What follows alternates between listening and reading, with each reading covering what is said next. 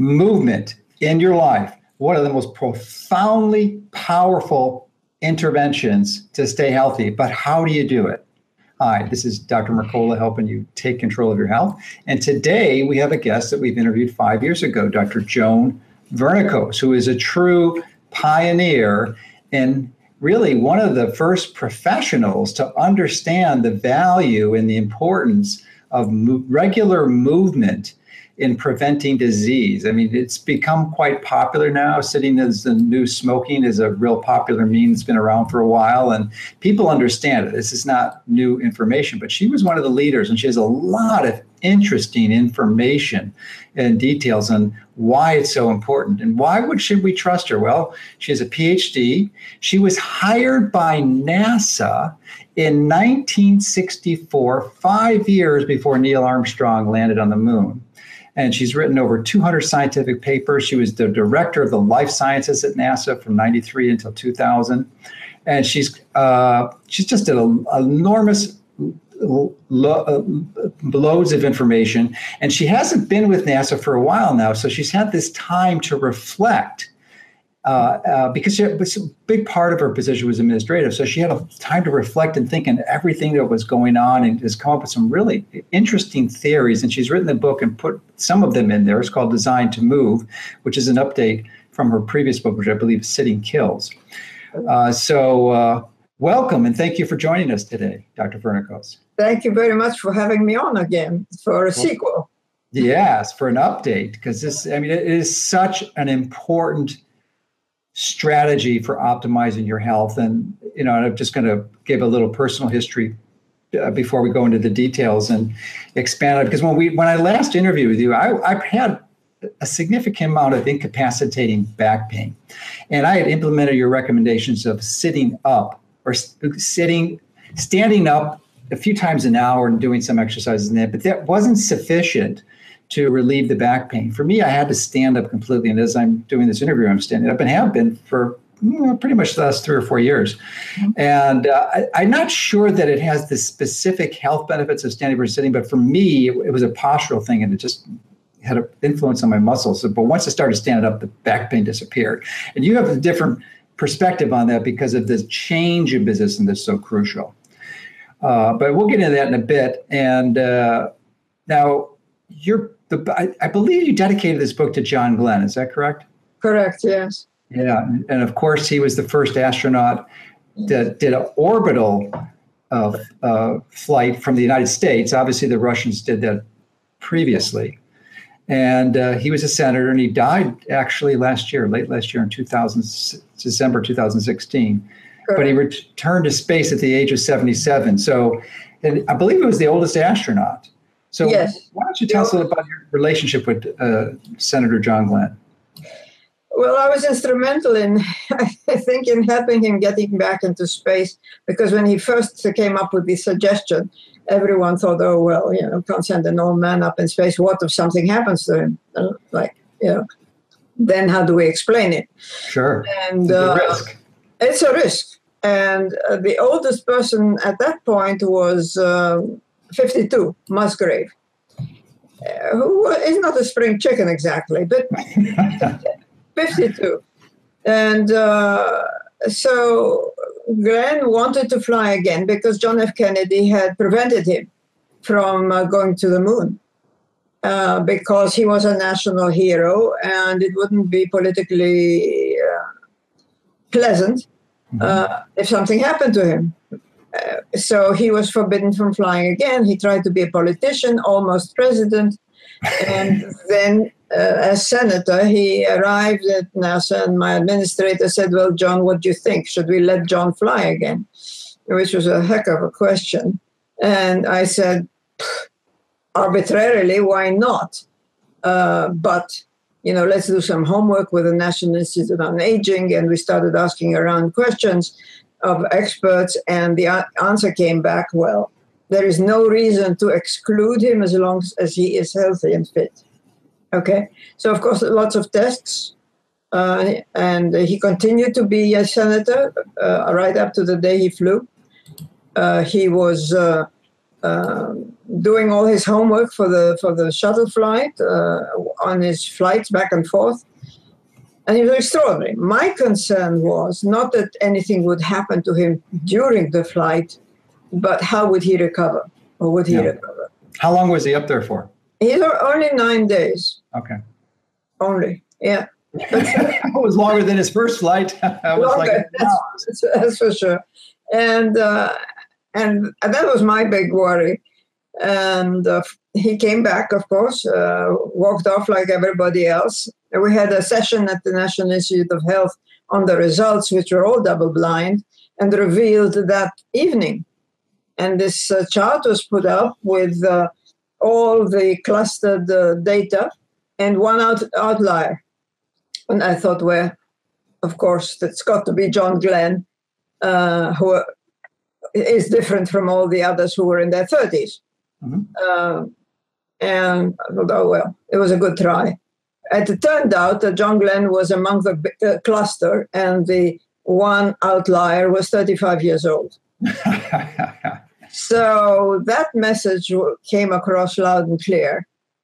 And of course, he recovered fa- very fast. Uh, and I escorted him on many rounds we did to to explain to people what had happened, what we'd learned.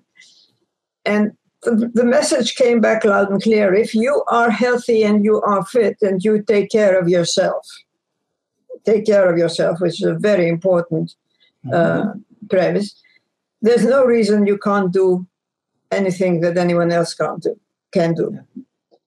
And uh, good, that was the, his, his, his, his, his belief. And right up to the day he died. How old is he when he passed? 95. Wow, that's pretty good. So that was interesting because it provided us with some lessons about microgravity. And uh, you were when he was up there, you were still you were still at NASA, right? Oh yes, I was still director of life science. Okay. All right, yeah. you're the director there. So um, and your concern, well, I guess the concern is, I mean, obviously it's a lot more than a few hours and nine days, but there are people up there been up there for over a year now, and there are definitely some downsides. So interestingly, I don't know if we shared I shared this in the last one, but one of the, like many kids, I, I remember clearly watching Armstrong land on the moon and was inspired, and I wanted to be an astronaut and really pursued it until late high school. I was committed to following a, a path to lead me to be an astronaut. But then I had some encounters with the government and realized I do not want to do anything with the United States government. So I'm out of here. And I'm so glad I did because you know, I, I, later learned some of the dangers, like the ionizing radiation and gamma rays, and of course the the lack of gravity, which is you're a specialist in. So why don't you start expanding on some of the uh, concerns you have? Because this was really why you're one of the pioneers in this area because this lack of gravity is very similar to inactivity down on earth where we have gravity. It is very similar uh, uh, to inactivity on earth but that's not the only feature mm-hmm. of removing gravity of getting away from gravity um, and the uh, the consequences and or the acknowledgement let's say uh, of the participants in the program uh, that there's something r- possibly wrong with the right stuff, which is the astronauts' uh, mm-hmm. favorite the movie. The movie, the, the script. Uh, you know, how could anything happen to them that you know is not very pleasant? Well, it does, and uh, we can't deny it anymore. And we cannot deny not only that uh, what is uh, has been now shown that changes occur in space, in the microgravity of space, that are very reminiscent of those of aging on Earth, except they happen 10, 10 times faster. So if you're going to lose bone at 1% a, a, year here on Earth, as from age 20 on, uh, you're losing 5%, sometimes more, sometimes less, to in space per month. So uh, that adds up real quickly. it, in six months of periods that they were going, one one astronaut lost thirty percent of his bone. Mm-hmm. Now that's a lot of bone to lose. And, and, I'm sure they were on a pretty aggressive exercise program. I don't oh. think any astronaut isn't exercising hours every day. Absolutely, up to four hours a day, 2 mm-hmm. hours to four hours a day of exercise with a, a, couple of exceptions that I need I need to mm-hmm. to point to you because it's right down your way of thinking. I think, mm-hmm. uh, and it's uh, the obviously the exercise is complicated in space, more mm-hmm. complicated in space than it is on Earth because the uh, you have to wear bungee cords to hold you down on, on any treadmill. Your, your resistive exercise is much more complicated because there isn't gravity to work against, and all kinds of things like that. Um, but in spite of all that, the changes we see keep appearing and being faster than they are on Earth. And despite despite the attempts to remediate it with exercise. If you stop and think about it, we have never flown an astronaut without exercise. Mm-hmm. So what we're seeing with the exercise, okay, this is what worries me. This is what worries me because we kind of forget. We say, "Well, exercise helps you." I'm sure it helps. Mm-hmm. I have no doubt that it helps. But there's no control that hasn't went up without exercise. No control, and we're getting a heck of a lot of adverse effects, mm-hmm. as it is with that exercise. Now, I have a theory about that because I have a theory about most things. Mm-hmm. Uh, that the minute you stop exercising in space, you're right back in microgravity. Mm-hmm. You're not back to 1G as you are on Earth. There is no. excuse me for a moment for interrupting, but you know, your microgravity is you've known it for decades. But for those who don't, maybe yeah. if you can define that, it's the lack of gravity or relative, but it, relative, specifically, yeah.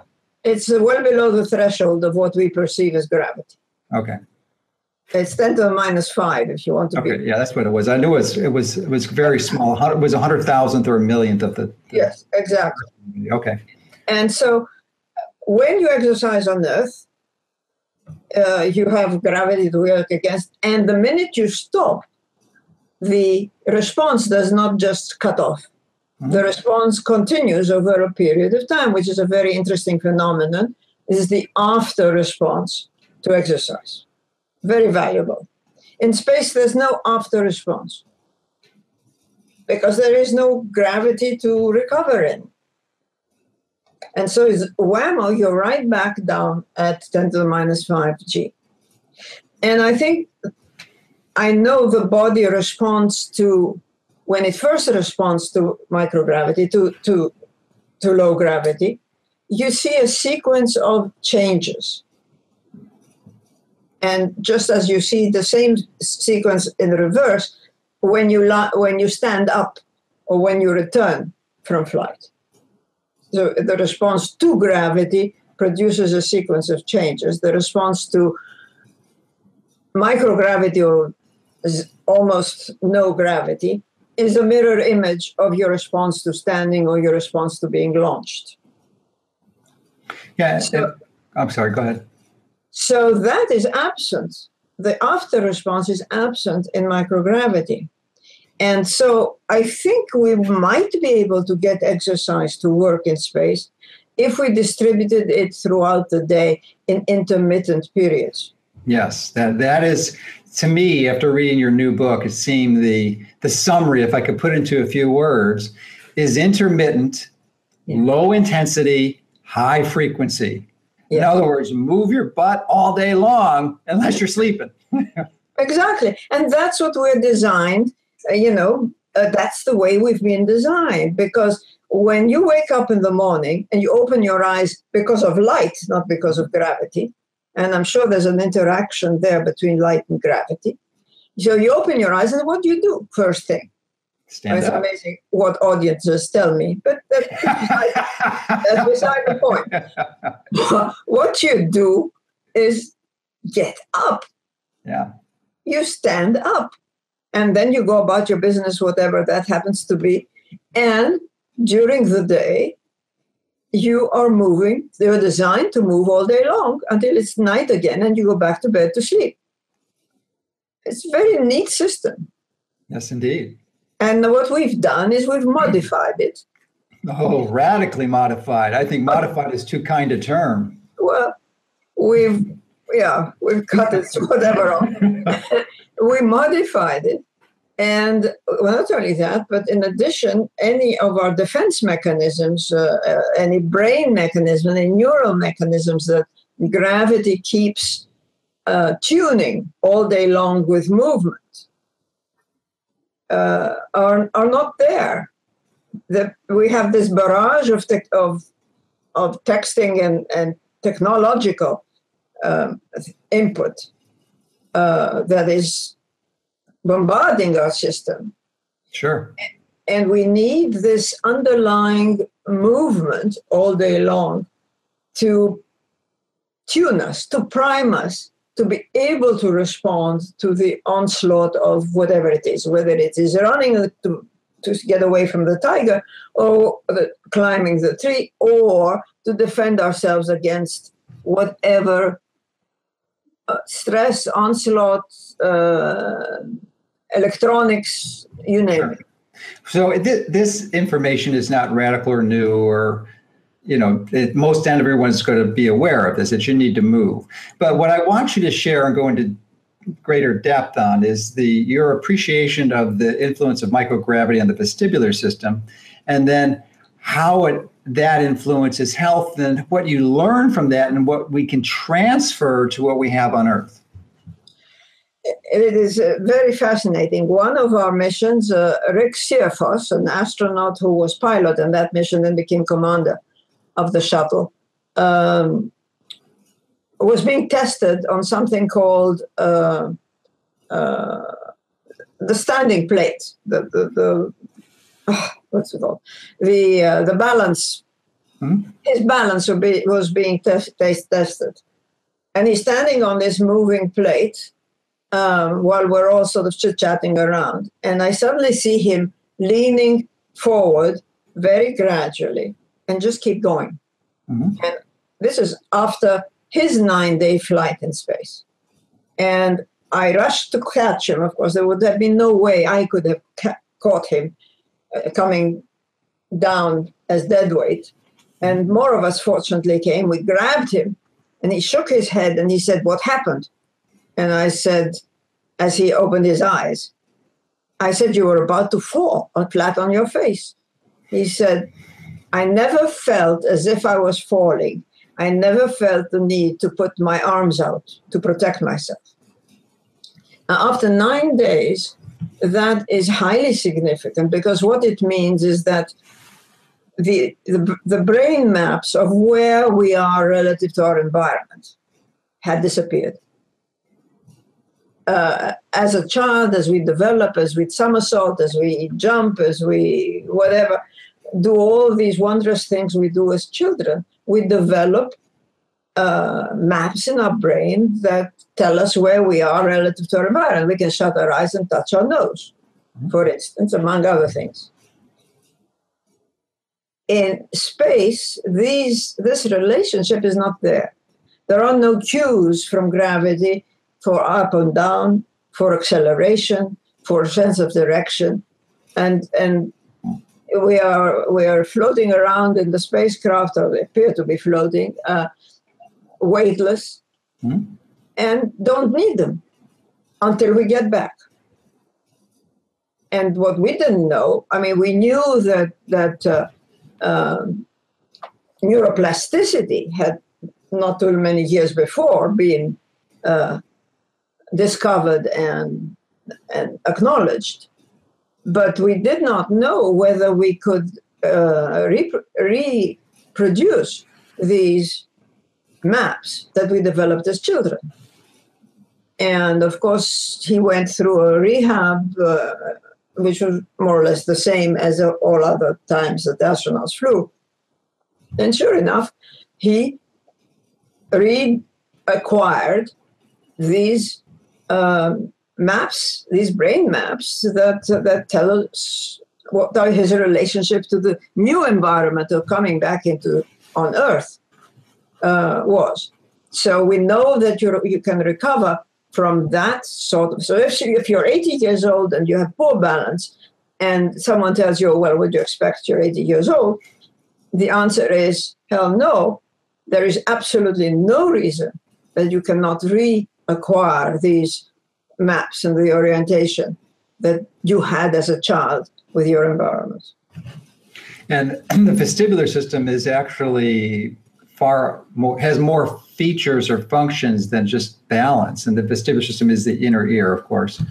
Uh, and uh, why don't you discuss some of the other ones like blood pressure regulation and muscle? Yes, it, it is uh, a lot of uh, research has been done in the vestibular system uh, thanks to thanks to NASA.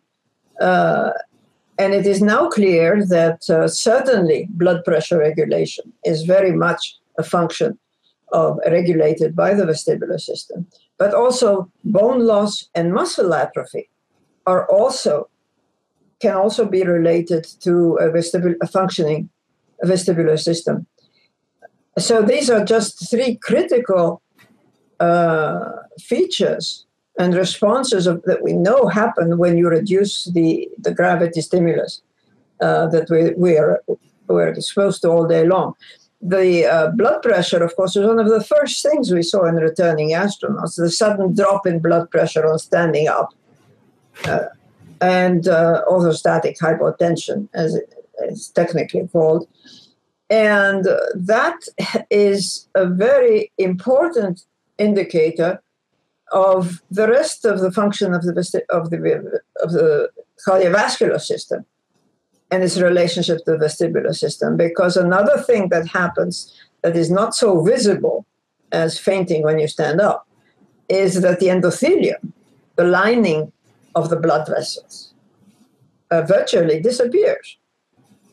The, oh. I mean, the, you we've flown rats, and you whom you can take the veins out and the blood and the arteries, and the uh, the they're translucent. Now, it, I, it was my understanding that the endothelium is where large amounts of nitric oxide are stored. Yes. So that would seem to it's a really important it's a really um, biomodulator so i mean is that correct and did you notice that is correct and we haven't even scratched the surface on that possible mm-hmm. side effect because you know until we see a very obviously adverse effect not much research is done in the area unfortunately wow I had no idea that the endothelium was decimated. So, if you look at elderly and you look at sedentary and you look at space, it is a continuum. The changes are very much a continuum of reduced exposure to gravity. Or, yes, reduced exposure to gravity or exposure to reduced gravity, both. now, I, I, listened to your interview on STEM Talk, and you offered a hypothesis there on the vestibular system, which I thought was intriguing because uh, it's your belief that the best stimulus to the vestibular system is postural change. Can, so, can you expand on that?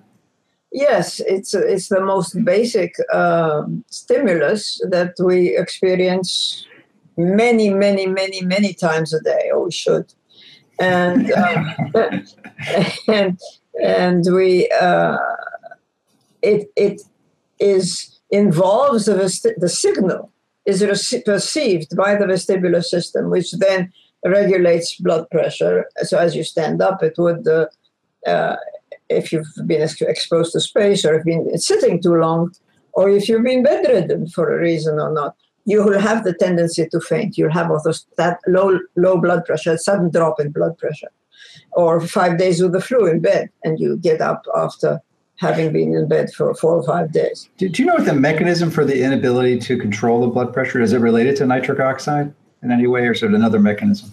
Uh, I a lot of it is dehydration, hmm. uh, but it's not the whole story. Uh, other some people are more prone to orthostatic hypotension than others. So there's a sympathetic nervous system, a norepinephrine involvement. People will have a higher blood pressure normally and a higher uh, sympathetic nervous system, uh, more sensitive sympathetic nervous system, are less likely to faint on standing up after being deprived and so on. They all get there eventually it's it's a it's a time course thing. Some are better off for a while, but eventually they all they all and so I think there's a third component that is very much oh there's also the an, an, an angiotensin component hmm. the enzyme that converts renin to angiotensin which is found in the lung is suppressed in flight and uh, and and I have no doubt that nitric oxide is very much a, a, a participant. But uh, so I think the, the we, now that you've elaborated on the connections to the vestibular system, maybe you can provide us with some practical uh, strategies that we can use to circumvent the damage that inevitable damage that occurs when we don't pay attention to the movement in our life, which is probably the majority of people watching this. I think one of the errors uh, uh, or oversights of the in the field has been the emphasis on total hours sat mm-hmm. instead of what I call uninterrupted hours sat. In other words, if you interrupt sitting reasonably frequently, you're less likely, or maybe not at all, the experiment has not been done, to show the effects of prolonged sitting. Now, within within half an hour. What, what can you expand on the effects? What, I mean, what by effects? What do you mean?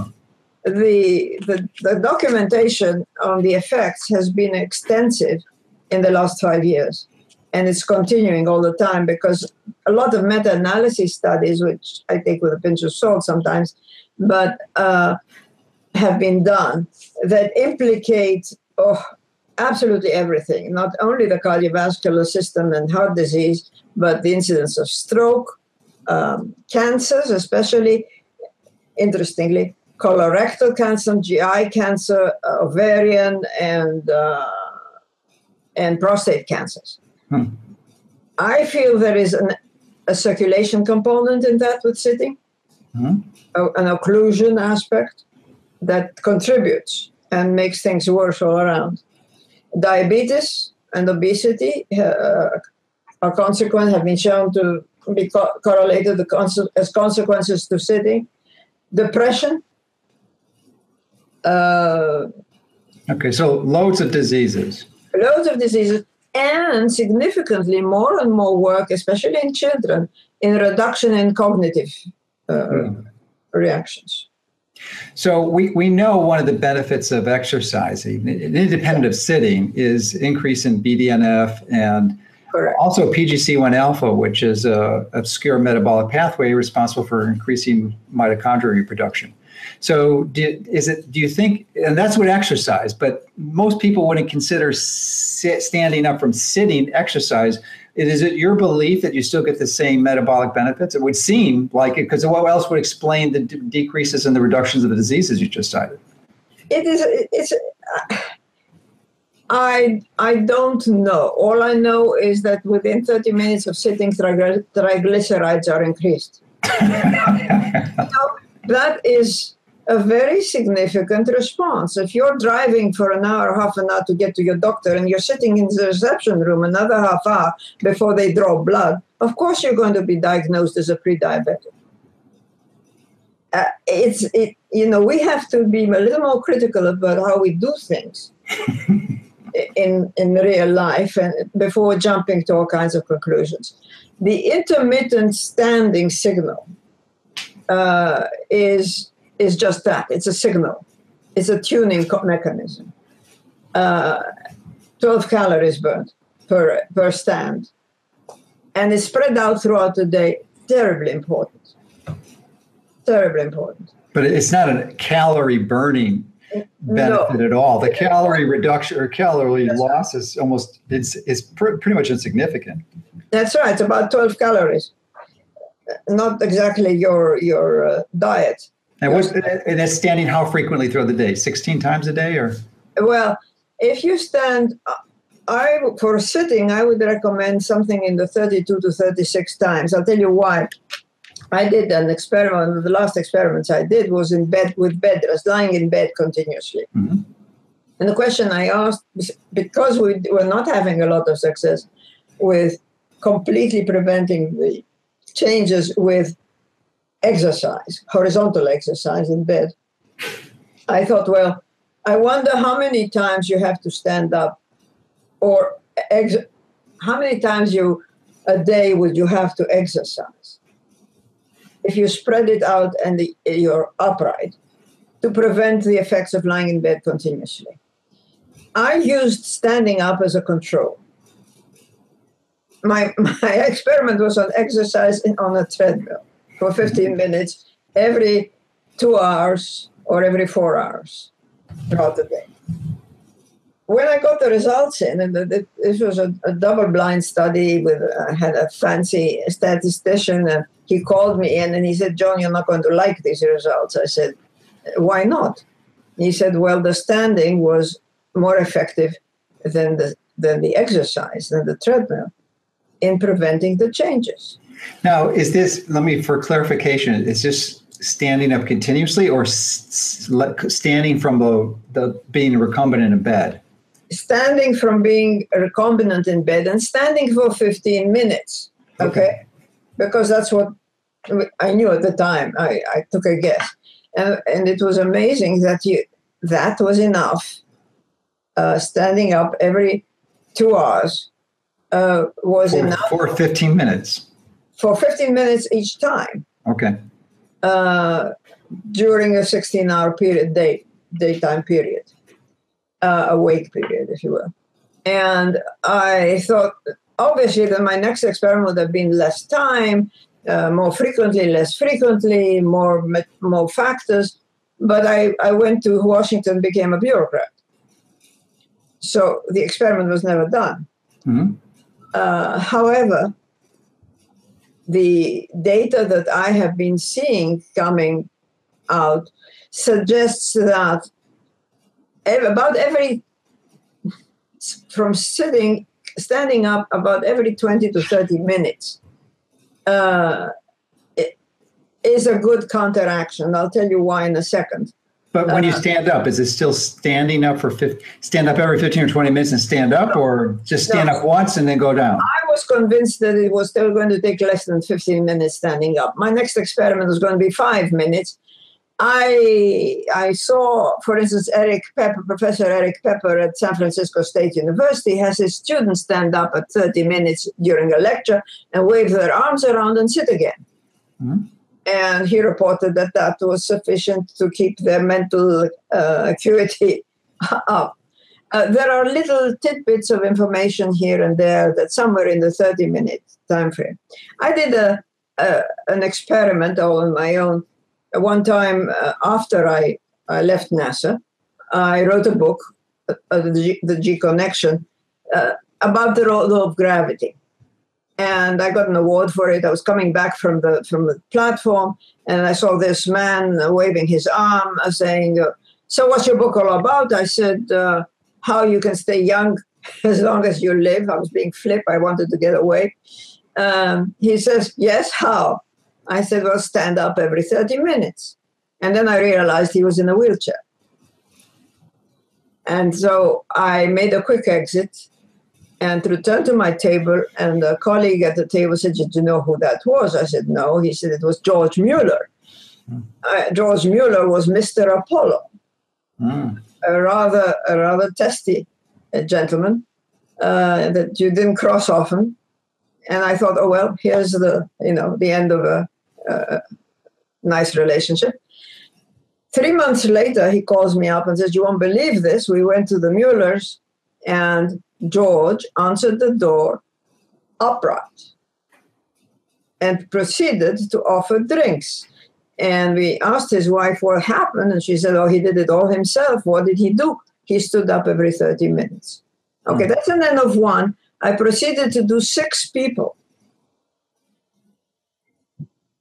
Recommended older people 199 year old, 192 year old, 157 year old, 187 year old that I met along the way and were willing to do it. They all gained a good degree of independence. Is it the answer for longevity or whatever? I don't know, but whatever it was, it helped them uh, with their independence. No, that is vital. That's a really important point, and I just want to emphasize that because, you know, I, I can appreciate it as my parents. My mom just passed away a few few weeks ago, and my dad's probably yeah. going to be not too far behind. And, and I'm absolutely confident that one of the major contributions was their inability to move and you know they they had some reasons for it but this this inability to stand up is is is I know once you lose that, you are rapidly accelerating your progress towards death. There's just no way around it. And this is such a simple strategy. Here you had a, a, a handicapped person in a wheelchair, and that's one of the rec- one of the questions every two is what can you recommend for people who are in wheelchairs? And it's something as simple as standing up, standing up. But obviously, not everyone's going to be able to do that. They are paralyzed. Uh, you know, Mueller had some capacity, he just was using it. Yes, but most, most people are paralyzed. They can stand up. Yeah, well, not only that, but there is a stand up chair, mm-hmm. a stand up wheelchair that props oh. you up on, on demand. It's nice. A, it's a wonderful device. Absolutely. So would you would you still get the same benefits because you're changing yes. posture, but because you, are but you're not exercising your leg muscles? That's correct. But wow, I did not realize it was a stand-up wheelchair. I had no idea. Yeah, well, I know it's in Michigan. They, they, they have devised it, and it's a superb device. I've tried it myself, and it's uh, it's very easy to very light, very easy to use as long as your arms are uh, mm-hmm. you know mm-hmm. functional. And you you can you know you can go shopping in a supermarket and look at things in at eye level. You can talk to other people at eye level. It is a very very important addition to the disabled yeah. cannot stand cool. Or elderly, and or elderly. And or elderly, absolutely. Yeah. And or elderly. The elderly is a very interesting thing. I gave a talk recently, and someone said they'd read a, a paper, uh, a survey that had been done about what is the most significant factor that that makes families uh, move their parents to a nursing facility. And the top most important factor was being unable to use the toilet, which, you know, you can imagine is a very simple motion of sitting down and standing up mm-hmm. with some independence. And it is so fundamental to the well to well-being, mm-hmm. to the sense of well-being, and and and well, I, you know, independence is, is a very, as you said, is a very crucial. Yeah, and once you lose that, you know, you, it's been my observation that you're not going to be around here a lot longer. I mean, you can, but there's the anomaly. So. Well, uh, like, like unfortunately, nursing facilities, good as they might be, are a one-way street. Right. Yeah you know, then there's some good ones out there that really pay attention to exercise and get people moving, and you know, and you know, they do a great service. But absolutely, uh, absolutely, but there's a lot more that can be done. Yeah. Uh, both social interaction, touching, mm-hmm. the sense of touch is extremely important to elderly people who just don't get touched as much. Yeah, so that's a really good one. So thanks for addressing the disabled one. The stand-up wheelchair is a golden pearl. So uh, in your book, you outline another strategy, and I'd like you to offer a few more, perhaps, is having a pet. Just yes. having a pet will increase. It, there was just a study done yesterday uh, that shows it increases your steps by 2,700 steps a day. Uh, an additional 23 minutes uh, every day of moderate physical activity, which is not insignificant.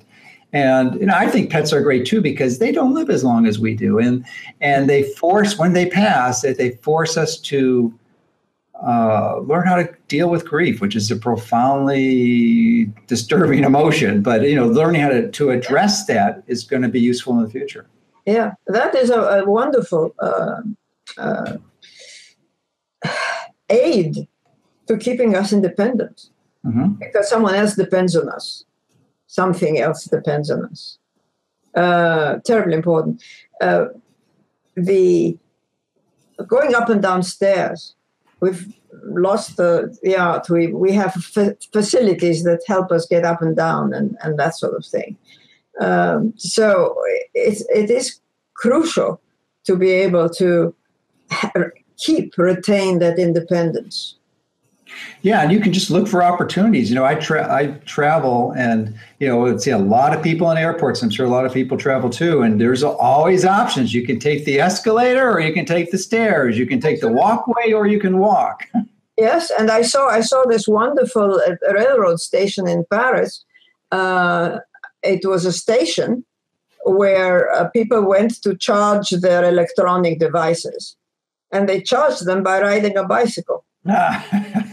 it was good. wonderful. It was wonderful. It was full of people. There they were uh, charging their electronic devices.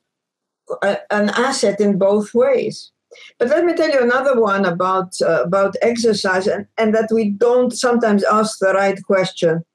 Um, I was giving a talk, and, and this other uh, colleague was was giving a talk, and, and she uh, came up to me afterwards and said, "You know, exercising throughout the day is very important. I said, mm-hmm. yes, thank you.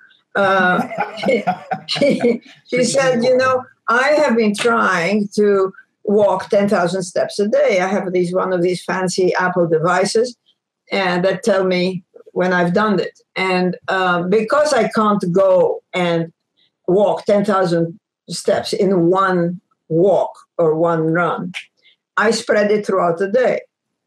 And what I found because of my device was that when I spread the walking, my 10,000 steps throughout the day, I lost 750 calories. I used up 750 calories more hmm. from the same number of steps. And that's most well. I, would actually. I don't know why that would show that, but I can understand how it would metabolically work because you're changing yes. position. Yes, Yes. But that, that, that, that fitness tracker shouldn't have should have shouldn't have indicated a different calorie. Well, the, this Apple device shows also oh. the calories. So she oh, okay. was checking also the calories that, that she had burnt that day, but she never put the two and two together. She was looking at, at, at doing her 10, yeah, so it goes exactly what your theory is. You know, you yeah. can't out exercise inactivity. You just yeah. can't. You yeah. have to do it low for it doesn't have to be a lot, just simple standing up. How much simpler does it get? Now it could be expensive if you have to get a stand-up wheelchair, but you know what's the what's the alternative? They're, they're, they're very distressed because Medicare has not been able to cover them. But most people who get them see tremendous benefit. Yeah, that is just it's just really a major uh, pearl. Now, one of the other points you getting back to the astronauts that uh, you mentioned in your STEM Talk interview, which I thought was intriguing. I hadn't known about it before because in our last interview, I wasn't really interested in ketogenic diet or burning fat for fuel yeah. and just eating healthy. Now I've written a book on it, and yes. you know I've really it's a very thorough, comprehensive treatise and review of the the molecular biological literature. Excellent. And you had mentioned the ketogenic diet was one strategy you had recommended for the astronauts. I'm wondering why, because you didn't expand on it in your previous interview. Well, the uh, we want them to survive mm-hmm. and not lose muscle and bone. Mm-hmm. And uh, maintain their brain and the rest of the physiology normally. I mean, after all, bears do it uh, during their hibernation, and uh, much you know they use up their fat as fuel, uh, and they don't lose muscle, they don't lose bone, and interesting enough, not really relevant, but they also uh, have the, the they're pregnant, they have their young while they're hibernating. So the point was to to recommend a ketogenic diet to preserve the physiology while providing a fuel, an alternate fuel to, to, to, glucose. Certainly, it have using glucose as the fuel, you do lose muscle and you do lose bone. Yeah. And we do know that the brain certainly is a lot uh, sharper uh, and functions more cohesively. I mean, yeah. The little tweak that I found, actually, I've applied it personally, was that it really needs to be done in cycles. So you can't yes. you can go straight ketogenic, but if you do that for a long term, you're going to really cause more harm than good. I think so. Well, it's like everything else. Yeah. You you you know it's not a square wave. You know, you forever. You right. Change. The body is is there to to alternate, to change, to get signals, to stay alert. Sure. Which reinforces your central thesis, which is that you need to move continuously and change your position. You don't. You should not be static unless you're sleeping. That's right. Exactly. Even so, during even during sleep, we have cycles. Yeah. Sure. Of course. Yeah. But you're not moving very much. No. I hope not. Now, what are you doing now? Are you in retirement or? Oh, I've been retired for 17 years. Okay, so what what have you been focusing on other than writing books? And if you had any other epiphanies, because as as you as I mentioned previously, when you were at NASA, you know you were you're so time crunched, you didn't really have time to go and go on the side and think about these things. But now you do, and I'm wondering what conclusions you've reached. Well, we have already uh, a colleague in France uh, uh has already uh, done a 10 day fast uh, just to see whether ordinary people that we would recruit as volunteers would have any trouble fasting for 10 days. And the answer came back not at all. they said, if, if, ordinary people, most ordinary people are overweight, so they probably would benefit from it. But if you had a really thin person, you know, I'd be careful. oh yes, I yeah. mean these were all under supervision, and the, yeah. obviously they they were fasting but drinking and uh, having uh, their tea and the coffee or whatever, uh, a bit all the things they would be allowed. I, I've interviewed Dr. Jason Fung, who's a nephrologist in Toronto. Yes. You know, he really wrote the book on fasting, and it's just a magnificent tool. I just mm-hmm. was taking care of a patient with heart disease. It was literally was pretty much terminal, but the first thing I did for him is put him on a fast and you know, put him on an ECP machine, extracordial pulsation, and like his whole life changed in a week. it was amazing. But uh, you know, this is very interesting. It's where we started, and I said to you, I never had breakfast growing mm-hmm. up. Sure. And, uh, and and not only that, I I'm amused that the uh, books that have been written about the Mediterranean diet and longevity and all that, and they don't ask a simple question: What do you eat for breakfast? no, no, no cereal is eaten for breakfast. I mean, they don't even think about eating bread for breakfast. They'll have their coffee and, and they'll go about their business. Well, well, let's go into your history a little bit because obviously anyone would recognize you have an accent and you're Greeks, you're, you're ancestrally you're Greek, yeah. but you were born in Egypt because your father was a physician and, and, was trained there, and then you wound up getting trained in London as a pharmacist in pharmacy or phar- uh, pharmacology. pharmacology. Yeah, I pharmacology. Was, I was an undergraduate in pharmacy and went to London and I got a PhD in pharmacology at the University of London. Yeah. So you had you've had an interesting experience and got married and came to the United States, which really yes, yes. but uh, you know, not eating breakfast, uh, you know, people have said to me, "Oh, Joan, you must eat breakfast. Breakfast is the big meal, is the is the main meal of the day. How can you live without eating breakfast?" I said, "You know, I've grown up this way. It doesn't, it doesn't bother me." So when I was reading all Fung's and and, and uh, Asprey's and whatever in your book, I, I thought to myself, I'm fasting anyway. Yeah, yeah. From the time I, I eat my dinner, which is early any anyway, to the time I I get around to having a meal, which is lunchtime, I'm fasting it anyway. I should I should start looking at this. Yeah. And no, I have. And I added the MCT oil and uh, caprylic acid is even better. Yeah, well, that's that's what that's what I'm. Okay, okay, that's good. what I'm using. Your your favorite brand. All right, and, well, good. And uh, in fact, I started wondering whether the oil without the diet might be an effective tool. It, it, has some of benefits, there's no question, but not as it's not as good as if you're actually burning fat for fuel yourself. And for people who are metabolically compromised, you know, relatively severe Alzheimer's, cancer, you can take ketone esters, which are far more effective than the, the MCT oil. But you know, I wouldn't recommend it for a healthy yeah. person. No, I, I was I was wondering whether for people who want to get started on an obesity uh, reduction uh, program, whether uh, You know, fasting, if, if it's obesity, yeah. you know, there are simpler ways. I mean, you don't have to do the, the, the fat for fuel approach. You could just yeah. fast. I mean, that's going to be the quickest way to get you to burning fat for fuel. Yeah. And, you know, the intermittent fast, I think, is profound. I used to do, do for 12 or 14 to 16 hours, but I recently bumped it up. I'm doing 18 to 20 hour fast now. So I'll, I'll just eat for four hours in a day. I do about and, 15 to 18, yeah. Yeah, and I think it's even better. And and I, I started doing. I thought I should be eating when I exercised, you know, as I strength training stuff. But then I realized I was probably blunting the anabolic stimulus. So I'm doing it fasting now, and, it, and I, I, still work out as hard, and I think I get a better benefit from doing it. So, it, but you're going to weight. I'm sorry. You don't need to lose no. No, no, no, no. I have to be careful when I travel. I almost if I travel for a week, I invariably come back losing five pounds. It's like, oh, darn. the other way around, isn't it? Yeah. No, that, that's fascinating. Uh, it's, uh, you know, I can't help but ask questions like the survivors of the Holocaust. Oh, yes. Lived a very, very long life. Yes, indeed. Which is interesting.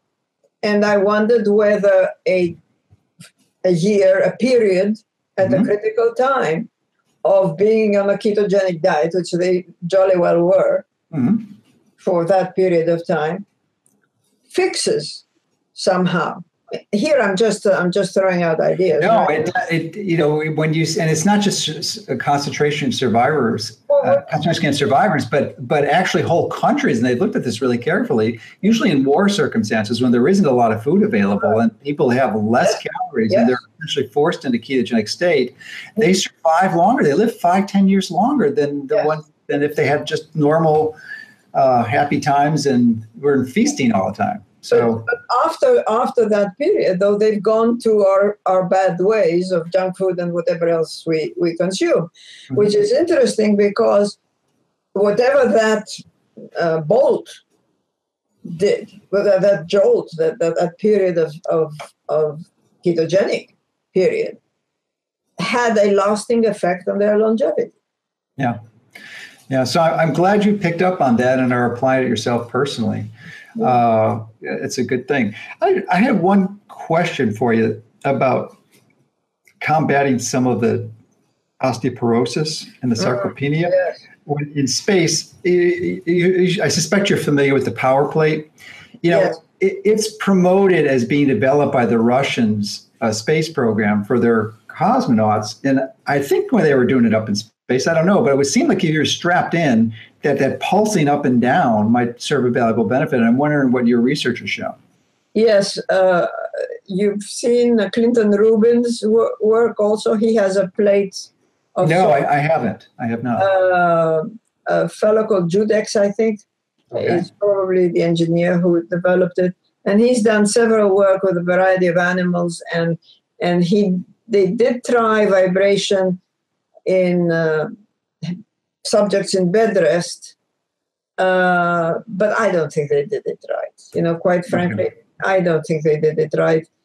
Uh, again, I think you'd have to expose them continuously, yeah, or intermittent periods. Yeah, regularly, uh, most of the day, sixteen hours. Regularly, yeah. okay, so that's the key with breaks, with variation, maybe a slight variation, the frequency, just to keep them alert and, and, and their system and the receptors, the proprioceptors, alive.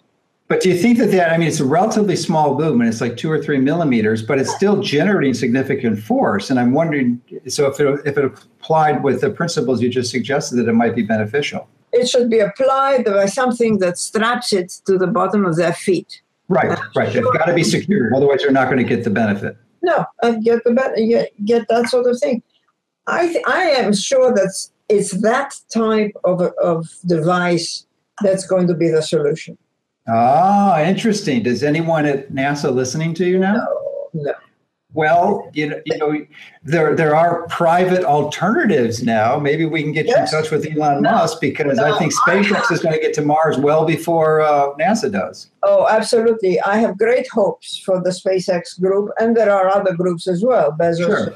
so, uh, who who would be just want to make sure they keep their paying uh, customers healthy Mhm.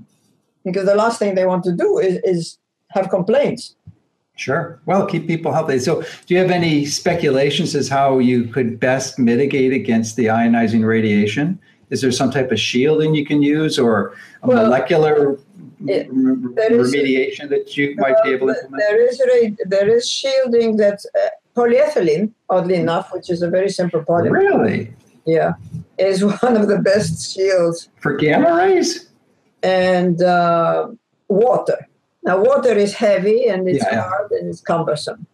Uh, But you could have the storage tanks around the around the vehicle. well, you can certainly have storage tanks around around the vehicle, and you can have a safe haven Right. also that is surrounded by by water and uh, somehow you know protect that way but polyethylenes or some sort of of uh, um, plastic if you will uh, even a two layered with water in between you know a compromise of the of the two should be uh, an How advantage thick, how thick does the polyethylene have to be? i don't know not Okay. very not very thick Interesting. You know, because this is something that should be used on airplanes.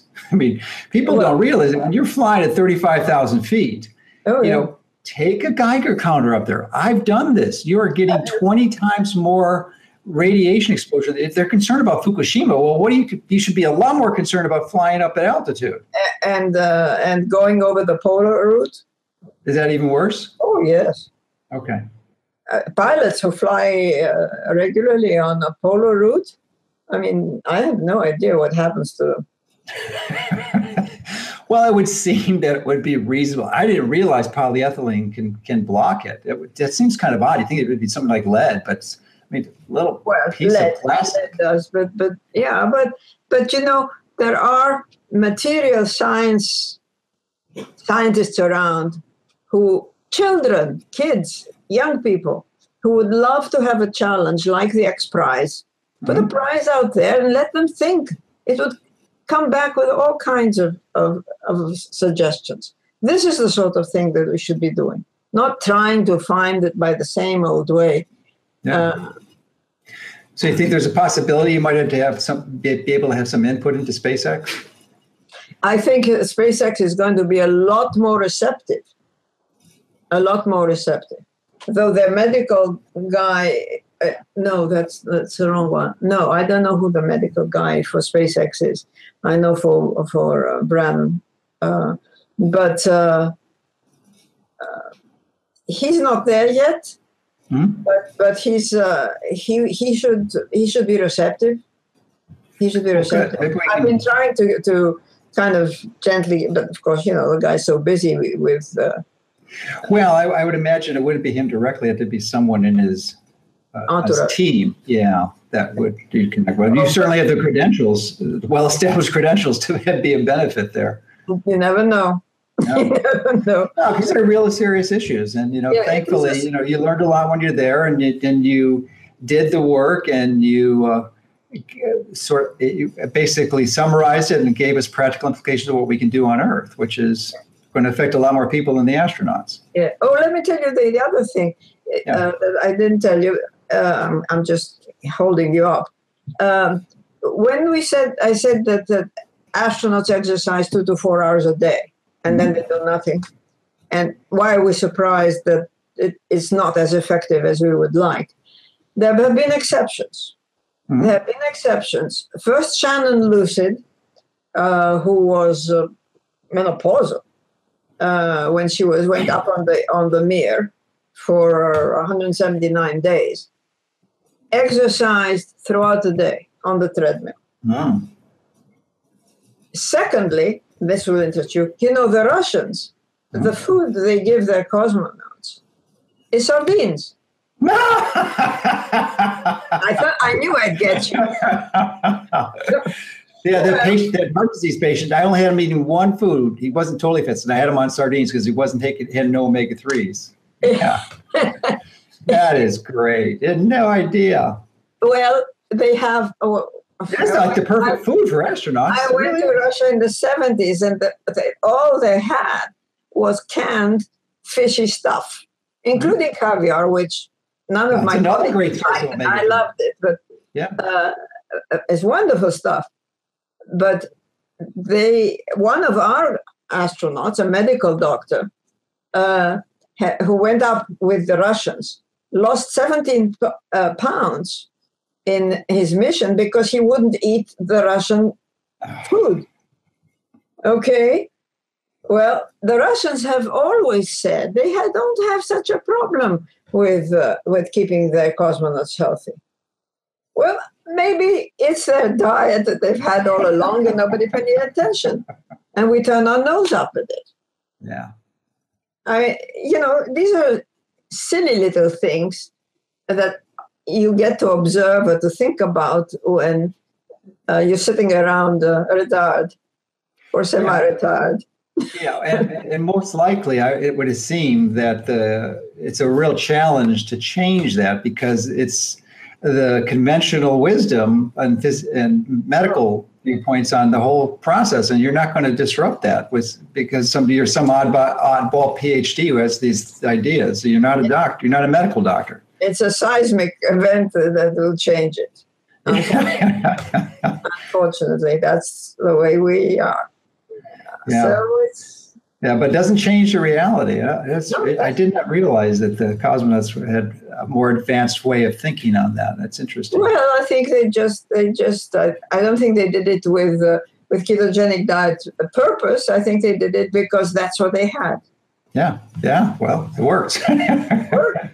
It worked. They've probably gone down the hill since they've been eating American food. oh yeah, yeah. I, I would imagine that would be uh, the normal consequences, precisely what you would predict. All right, so this has been great. It's so good to reconnect with you again and see that you're still doing well. And uh, anything up in the future? Any big plans coming up? Oh, I'm out there flogging and talking. And, you know, one of the interesting things I saw in the space program, I was hired because of my stress research. Oh, that's right. That was your, that in your original position. That's why they hired you. Yeah. And so I think I'll go back to that. And I thought I'd write, I've sort of almost done it, but I want to restructure it and do it in a different way, more personal way. Uh, a, a book called Stress Beyond 50. Ah, great. Beautiful Because thing. there's more of us around. yeah, I, I just interviewed uh, Dr. Dale Bredesen, who is. Uh, are you familiar with his work? Yeah. Yeah, great. Yeah, because he was interviewed on STEM Talks too, and uh, great work that he's doing. It's just a pioneer. Uh, he's- he comes out with a new book in September on uh, uh, how to end Alzheimer's, and which is an epidemic. You know, so he's got some great strategies in there that really align with what we're teaching. So Yeah. powerful yeah. stuff. Absolutely. It's possible. I mean, you know. Oh, he's he's convinced, and he's Yeah. probably one of the leading experts in the world on Alzheimer's. So Yeah. Yeah. there's no reason to, to disagree with them. Yeah. All right. Well, thanks for everything you've done. Uh, really appreciate it. You keep up the great work. It's always good talking to you. Thank you. And your book is fantastic. Well, thank you. I'm glad you liked it. Very much.